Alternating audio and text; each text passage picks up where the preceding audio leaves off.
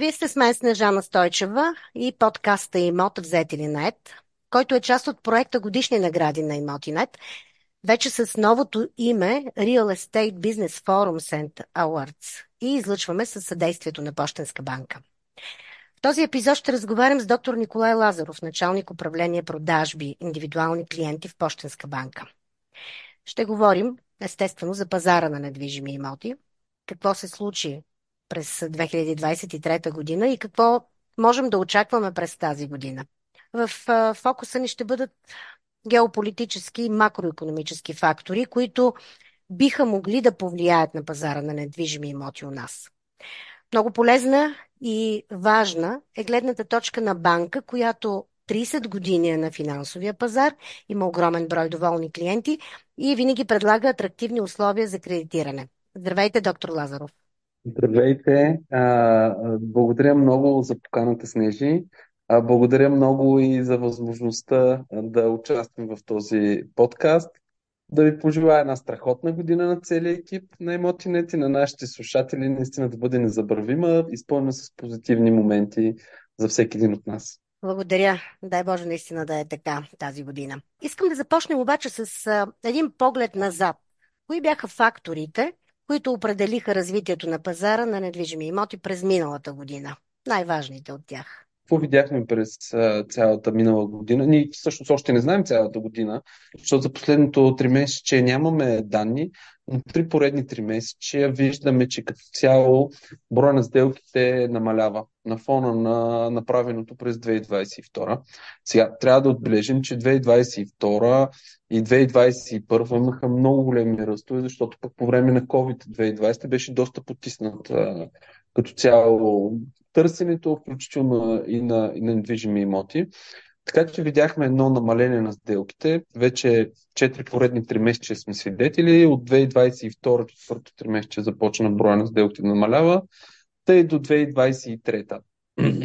Поне това показват а, данните на Националния статистически институт, показатели за продажба на жилища.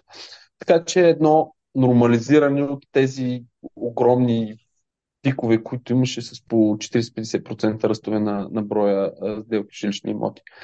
Това движение на, на пазара, като брой сделки, определено а, а, така а, намали, ограничи до някъде ръстовете в цените. Ние бяхме свикнали да виждаме много сериозни ръстове на цените с по 14-15% на годишна база. Тази година ръстовете на цените на, на жилища, естествено говорим средно за цялата страна, отново данни за общия индекс на цените на жилищите Национален статистически институт, се, ако можем така да използваме по около крути, на нивата около 10%. Така че по-малкото сделки а, рефлектираха върху по-малък ръст на, на цените на имотите. Другото, което много силно движеше пазара, беше инфлацията. Инфлационните а, процеси. Инфлационните процеси в България, знаете, са малко по-ясно изразени от тези, ако говорим средно за Европа, ако по-висока е инфлацията от средната за Европа, по ред причини. И това също движеше много, особено домакинствата, да инвестират в недвижими имоти, защото многократно се е казвало, че имота е нещо като защита срещу, а, инфлаци... срещу висока инфлация. Нали, това хората исторически го знаят, ако погледнат 20-30 години назад, могат да преценят точно какво. За това видяхме такова изразено поведение. Но а, видяхме нещо друго, че а, намалявайки броя на сделките, което до някъде ограничи ръста на цените и по-високата инфлация, на практика реалните цени на недвижими имоти, така наречените дефлирани, ако извадим инфлацията от тях, са отрицателни. С по 4-5% вече 4 поредни 3 месеца. Скоро даже имаше такъв пост в а, Международния валутен фонд, мисля, че беше дал така статистика. А, така че с две думи, ако клиентите тръгнат да купуват само имот, а без по някакъв начин да го експлуатират, имам предвид да го отдават под найем, а, няма точно да им се вържи сметката, няма да го защитат от а, инфлацията, ако продължава да бъде с такава динамика. Така че видяхме различни стратегии. А, видяхме също, че найемите до някъде не успяха да увеличат а, а, с ръст, с който се, дигах, се дигнаха цените на имоти. Това говоря за последната една година. И като цяло съотношението найем към имот се измени а, в посока нали, такава негативна за хората, които дават под найем и позитивна за хората, които живеят под найем. Така че а, това беше другото, което а, повлия на пазара. И естествено кредитирането, жилищното кредитиране в България в много така а, сериозна динамика. А, има ръстове, а, които са така отчетливи, с около 19-20%, ще приключи ръста а, на обема жилищни кредити 2024 сравнение с 2023, а, което се дължи на много, много не бих казал, но относително ниските лихви по жилищните кредити в страната. Така че това видяхме. Домакинствата продължиха да инвестират в жилища с цел да запазят цените от, за да запазят средствата си от инфлация и съответно банки, банките, от която част е Почтенска банка, с, с а, а, ориентираната си към пазара политика за кредитиране, а, спомогнаха за, за този процес. така че, обратно на всички такива черни прогнози, които имаше за 2023, аз считам, че беше на много добра година като цяло и за банките, и за имотния сектор, и на практика и за потребителите, защото в резултат на тия движения на доходите, и на инфлацията, и на жилищата, на практика в България съотношението достъпност на жилища а, се подобри. В резултат на това, защото България е една от малкото страни, която доходите изпревариха инфлацията. Ръста на доходите изпревариха инфлацията. Нали, ние тук е много да наваксаме като доходи, а, още сме доста така на разстояние от средноевропейските, но пък динамиката ни е много по-добра от инфлацията, което пък ги направи достъпни, доброто кредитиране помогна и, и така. И хората се възползваха от тази, това инвестиционно, а, тази инвестиционна възможност. Лихви, инфлация, това всъщност бяха думите, които подклаждаха страховете на хората. Но къде беше България сред другите европейски страни през миналата година по отношение на лихвите, например, за ипотечно кредитиране при жилищата? България остана на относително много, много ниски нива в сравнение с другите страни, които са извън еврозоната като лихвени проценти, защото ние трябва в Европейския съюз да разграничаваме два типа лихвени политики. Едните са на Европейската централна банка, което мисля, че е ясно, и на другите държави в, в Европейския съюз, които са извън еврозоната и а, така собствените им банки провеждат монетарна политика и в общи линии влияят върху предлагането на пари на пазара оттам върху лихвите. Сега, при нас лихвите останаха доста по-низки от тези, примерно, които страни, които сами определят. Защото а, малко или много при нас а, има такава, има валутен борт от една страна и има пазар, а, а, банков пазар, който позволи да има ръстове на депозитите, а левове, основно левово финансиране, това правят банките в потребителското и жилищното, се набави от съществуващата ликвидност на пазара. А, така че спестяването в банките продължиха да нарастват и нарастват с доста а, сериозни темпове. Сега четвърто три месеца очакваме да е рекордно, което показва, че има ликвидност в системата и съответно банките като едни търговски а, а, дружества се опитват да максимизират а, своята печалба и съответно да предложат този допълнителен ресурс, който идва при тях, като кредити. Така че България в резултат на това остана в общи линии малко по-на страна от тенденциите на ръстове в, в лихвите в страните, които са в еврозоната и страните, които са извън еврозоната. Но всяка една страна е много различна, жилищният пазар е много, много различен и по-трудно може да отправим паралел, защото, примерно, в България е страната в, в Европейския съюз, която задлъжнялостта, жилищните кредити, обем на жилищни кредити към брутния вътрешен продукт е много нисък. Нали, ние се движим в рамките на 12-15%, а, където развитите економики са над 50, дори 70%. С две думи това показва, че има възможност все още сериозна а и потенциал за жилищно кредитиране в, в страната. Това беше България. Иначе инфлацията, ако гледаме на европейско ниво, включително в нашата страна се успокои, а, намали от пиковете си а, амплитуди, които бяха миналата година, второто три месече и включително така а, в някои страни започна да пада, примерно една Гърция е там инфлацията е около 2%, така че в някои страни започна да пада. При нас инфлацията относително остана на по-високи нива, поради много-много причини, но и част от причините е увеличението и на доходите. Защото в България доходите растат изпреварващо с цел настигане на европе, средноевропейски. Кои ще са водещите фактори, които биха могли да променят пазара през тази година? Кои са най-големите рискове пред пазара? Говориме пак за жилищни имоти.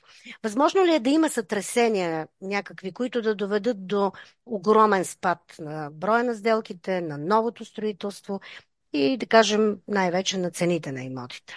А, аз цените на имотите не вярвам, че има спад. А, напротив, а, там, ако погледнем, пак реферирам към националната статистика, индексите, които дават за цената на, на индекси на разходите в строителството, защото все пак строителството, един апартамент, това е продукт.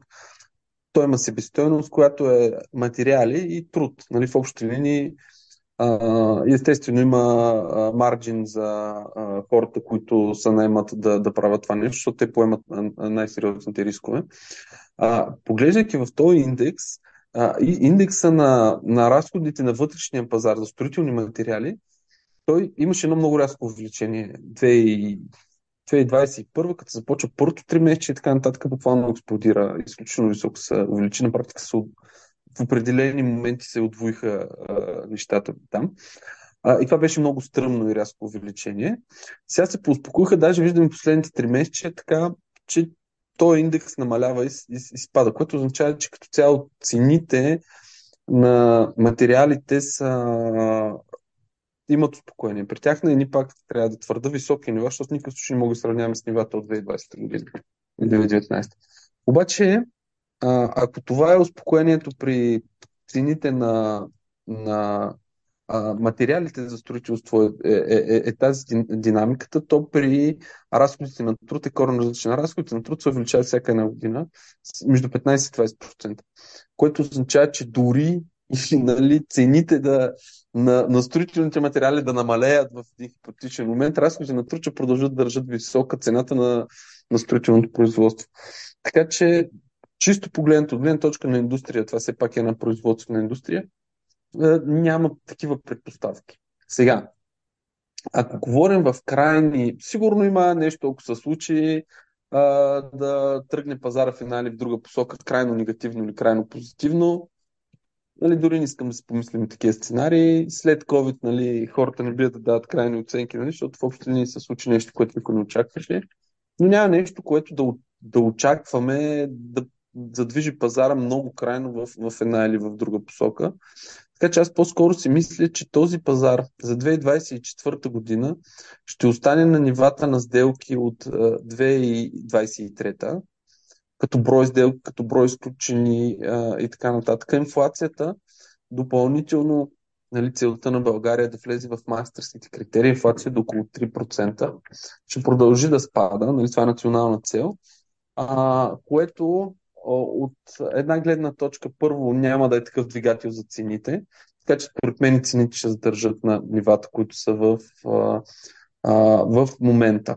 Така че не очаквам някакви крайни движения а, нагоре-надолу. По-скоро си представям един пазар, който е от нивата от 2023 трето, четвърто три месеца и така нататък да продължи тенденцията през 2024, което на практика е много успокоява нали, на тези крайни пикове ръстове, които виждахме а, две години по-рано, 2021-2022. Дали през тази година отново най-често употребяваните думи ще са лихви и инфлация? Какво да очакваме при тях? За какво всъщност се подготвя банковия сектор? Ами, банковия сектор се подготвя за приемане на България в еврозоната. Ако трябва да бъда честен. Това е нещо, което а, дали това е еднократно се случва, огромно събитие за нас. Банките, ние изключително много инвестираме в подготовката на това нещо. Така че а, а, лихвите като такива не са чак на такъв фокус в момента, а, защото ние на практика преживяхме най-големите ръстове на депозитите, най- най-стръмните ръстове на депозитите на Европейската централна банка, които до някъде можеха да повлияят на, на лихвите в България а по-скоро лихвите в България биха се увеличили от увеличението на разходите на банките, защото цялата тая а, крива на инфлационна, която увеличава доходите, въобще материали, ток, вода, всякакви административни разходи. Дигитализацията е много голям двигател на разходи. Приемането в еврозоната е много двигател на разходи и така нататък. Те биха а, провокирали банките да увеличат а, лихвите до някъде по кредитите, защото в края на крещата трябва да се запази а, нали, смислен а, марджин а, от страна на банките от жилищното кредитиране. Но пък вижте, при нас има много голяма конкуренция. Ние, Почтенска банка, усещаме много сериозна конкуренция в жилищното кредитиране и пазара продължава да е свръхконкурентен и както виждаме по банките, няма някакви много резки движения. Нали? Всички декларираха, че ликвите ще се увеличат, едва ли не. Нали? Ако върна миналата година, видяхме, че не се случи. Нали? Защо? Защото пазара е конкурентен и ликвиден. А приемането на България в еврозоната а, допълнително ще увеличи ликвидността в, в банковия пазар. Парите, а, които банките могат да си позволят да раздават, да, да, да част от тях да раздадат на бизнеса, на населението като кредити и, и така нататък. Защото ние като банкова система в момента сме много регулирана. А, свръхрегулиран, примерно минималните жителни резерви в, в Европа, в еврозоната са 1%, в България са 10%. Нали, това са доста голям обем от капитал, който де-факто след приема на България в еврозоната ще остане в ръцете на банките да могат да кредитират бизнеса и гражданите. А, така че няма някаква много такава пазарна предпоставка, която да накара банките рязко да дигнат лихвите. По-скоро корекцията на лихвите ще се продиктирана от това, че всичко се увеличава. И то, то намира отражение това нещо на практика в лихвите на банките. Може ли приемането ни в еврозоната да направи по-недостъпни жилищата? Ами, не, не бих казал, че може да ги направи по-недостъпни. По-недостъпен пазара може да стане, ако се появят големи институционални, държа да отбележа, крупни инвеститори в real estate и да завишат цените, което не, че не е виждано в Европа. Реферирам към пазари като Португалия, Испания и така нататък, където имаше, има такива, има такива моменти. Примерно Португалия цените на имотите са скъпи, защо? Защото голям, има много силен пазар на хора от Западна Европа, които купуват там да изкарат а, пенсионна възраст или въобще за инвестиция. А, това може да повлияе върху пазара да се увеличи, ако дойдат крупни инвеститори, защото в България ние още нямаме такъв много солиден чуждестранен капитал, който да инвестира в real estate. Примерно нямаме големи риет, е, фондове нали, и така нататък, което не значи, че не може да се появят. Така че съществува тая опция на пазара, но, но поне в момента не се вижда това нещо. Естествено, ако България продължи да изсветлява като економика, като индустрия, като, като а, обслужване, като здравеопазване и така нататък, ще стане атрактивна, защото ние живеем в един от най-атрактивните географски пояси в Европа. А нашата страна е изключително благоприятен климат, много чиста, екологично, с а, природни и исторически дадености и сме а, относително имотите в България са ефтини, това също трябва да си окажем. И сме много така добра а, альтернатива за такива инвестиции а, cost of living, общ, общото ни ниво на цените все още не е достигнало европейското, говоря за обслужване, а, всяка вид услуги, нали, защото от гледна точка на хранителни а, продукти горе-долу достигаме някакво средно европейско ниво, но от гледна точка на услуги в България е още по-ефтино, което е прави атрактивно. А, така че има много добри предпоставки България да стане атрактивна за целенасочени инвестиции в недвижими имоти, които да не са движени единствено и само от ръста на цените, нали, и спекулативен, нали, ще го купя и след два месеца, ще, след една година ще го продам. А, така че това може, влизането ни в еврозоната, да отвори страната ни за такъв един капитал, а, който да инвестира в, а, в България. Но към момента все още нямаме такива, аз поне не, не виждам или не съм информиран за такива заявки. Дали това биха могли да бъдат жилищните имоти или ще бъдат предпочетени по-скоро бизнес имоти за Ами, ми, има и потенциал в жилищните, има и потенциал и в а, а, бизнес имотите. В жилищните има огромен потенциал. Все пак, ние не бива да забравим, че сме страната една от най-богати на минерални води, балнеология. а, нещо, което а, в Европа е изключително ценено е доста скъп тип а, туризъм и начин на живот.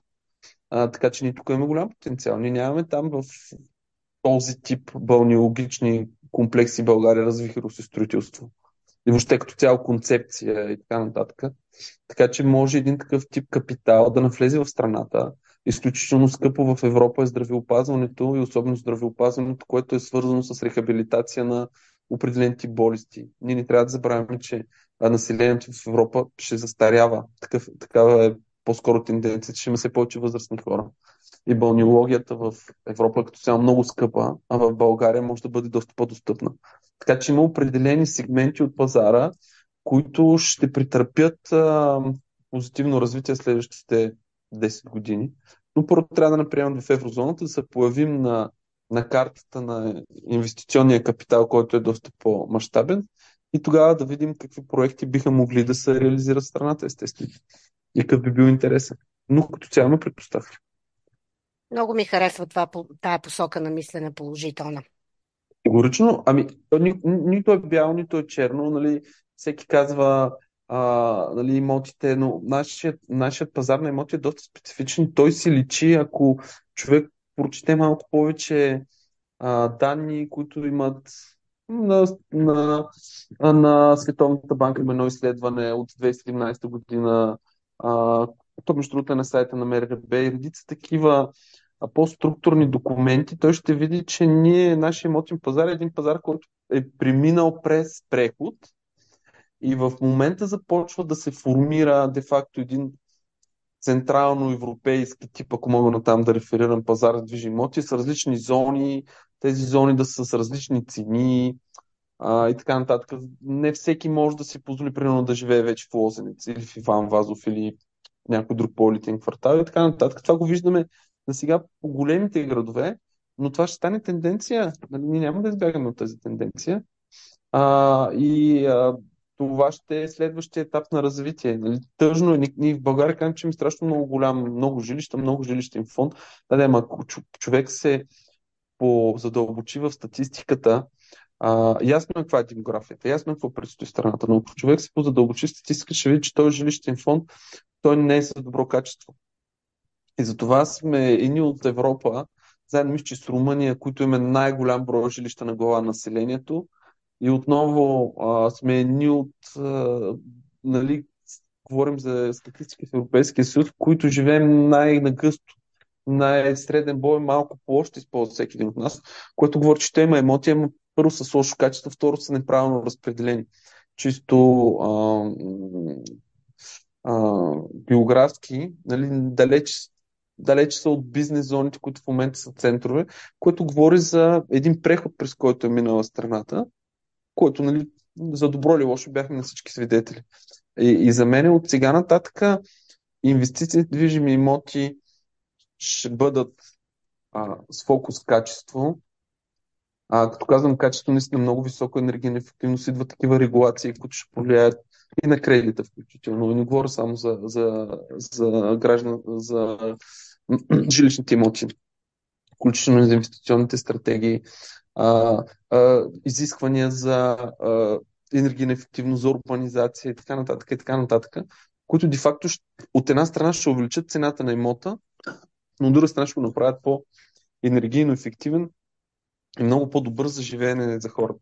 Какви са тенденциите в ипотечното кредитиране, като имаме предвид тези изисквания на Европейския съюз за чисти технологии, зелени сделки, кръгова економика и ESG, ESG култура. Ще има ли и в банковия сектор промяна при кредитирането на жилищни имоти на ами, ново строителство? Идва като регулация и те регулатор, като чуете, че банков регулатор иска да направи нещо на банките, той няма много инструменти, има инструмент да заделя капитал. Ще оскъпи едното кредитиране, ще трябва да се заделя много повече капитал, ако финансираш, примерно, въглеродно неефективни а, бизнеси, а тези, които са, имат много по-голяма въглеродна ефективност и така нататък, по-низки емисии, не използват фусилни горива и така нататък, ще бъдат много по-благосклонни, по-малко капитал за тях ще се зарежда. Това е много осимплено, но в общи линии логиката е така. Така че определено ще има промяна. Сега ние в България видяхме, включително Почтенска банка участва в един от първите такива а, трендсетъри, имахме, имаме и включително имаме жилищен кредит на зелено, сградите трябва да отговарят на съответния екологичен паспорт, да имат и тъна, но понеже при тези сгради цената е малко по-висока на, на, сам, на самото изпълнение, не виждаме още голямо търсене. Но там пазарът първо ще озрява. Пазарът първо ще озрява, защото енергийните ресурси в България са още много ефтини за гражданите. И в общи линии няма голямо значение от гледна точка, защото като ефтина енергията, но ако вземем средноевропейска цена на енергията, ще почнат хората, особено които живеят в по-големи жилища, да търсят варианти за енергийно ефективни. Защото това дългосрочно се изпробва. Виждаме и някои такива в Европа наченки вече и определена данъчна диференциация за енергийно ефективни имоти. Колкото един имот е по-независим, съответно данъка му е по-нисък на фона на друг. Така че има инструменти да се, да се тръгне в тази посока. И те не са свързани само единствено с банките и с цената на това финансиране, ограничаването или увеличаването. Държавите, общините имат пълен инструментариум да въздействат върху това, но това е, но за мен България първо трябва да се повиши качеството на жилищния фонд, а това ще стане с повишаването на доходите на хората, ще искат да живеят по-нашироко и на по-качествени жилища. И следващата стъпка ще бъде да са по-автономни, енергийно независими и така нататък.